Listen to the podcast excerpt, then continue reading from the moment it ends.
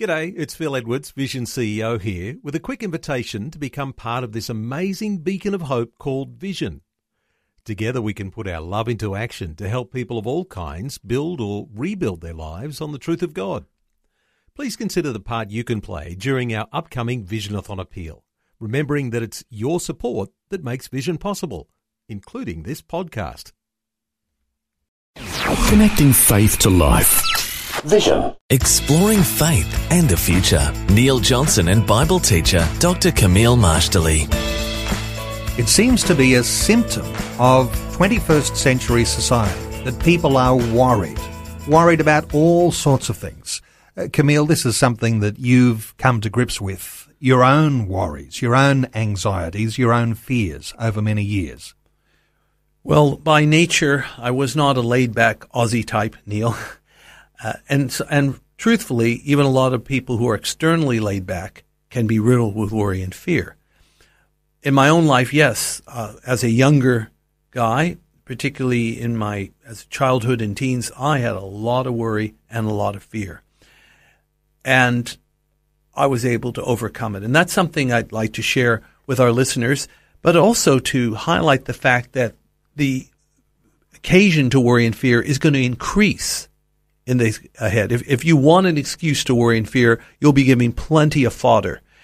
In addition, we need to see that worry and fear is not normal, it's not natural, and it's not nice. It's unhealthy, it's unwelcome, and if you're a believer, it's unnecessary. Well, these are uncertain times, and really, in uncertain times, there's a lot to be worried about. There's a lot to be fearful about. There is a lot of uncertainty, and yes, it will lead to a lot of worry and fear. But you know, the genesis of it all is, where do you put your faith and trust? If you're living for this world and putting your faith and trust in the things of this world, then frankly, we have no good news to offer such an individual, because this world is like the Titanic. It's either hit the iceberg or it's just about to do so. However, if you're a person that has trusted in God, the Bible is clear. God is a rock. And those that put their trust in Him will never, ever be put to shame. The choice is yours. Which way do you want to go? Sometimes the worry and fear revolves around our security, and oftentimes that's to do with finance. Money is a major one. Relationships also are another area where worry and fear can uh, creep in. There's that. And there's also issues of personal health. People can have worry and fear over that, worry and fear over the future. Yes, money is a major one. And I have said for years that facing financial pressure is probably more agonizing than a physical ailment. And you know what, Neil? It's unnecessary. Nobody needs to go through that. And if anybody out there is going through it, please listen on. We want to help lead you in the way forward. So what do we do about worry and fear if we know that we're just, you know, that worrywart, uh, that person who just can't do anything apart from uh, be worried and be fearful about things? What we need to do, of course, is to do business with God. He is the solution for everything, including worry and fear. If you have any knowledge of the Bible, you will see repeatedly God is telling His people, fear not. Nowhere in Scripture are we told to be afraid of anything. The only fear we should have is the fear of the Lord.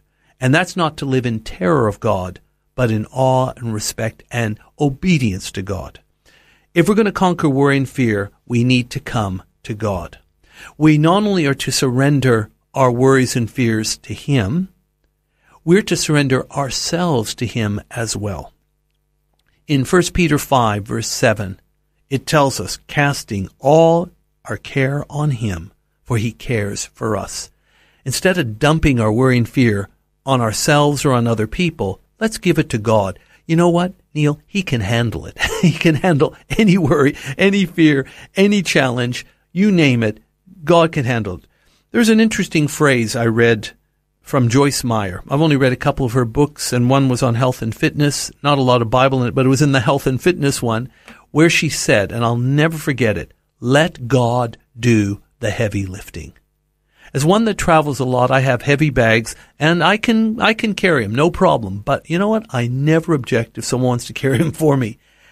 That's how you have to be with your worry and fear. Let God carry it for you. Hand it all to Him. But it's not enough to hand the worry and fear. You've got to hand yourself to Him as well. Faith and the Future with Neil Johnson and Doctor Camille Marshdalee from Teach All Nations. For more from Doctor Marshdalee, including books and D V Ds on prophecy, Bible commentaries, plus today's and other episodes of Faith and the Future, go to vision dot org dot a u. Before you go, thanks for listening. There's lots more great audio on demand, or you can listen to us live at vision radio dot org dot a u. And remember, Vision is listener supported. Your donation, large or small, will help us continue connecting faith to life for hundreds of thousands of people across Australia and around the world. Learn more or donate today at vision radio dot org dot a u.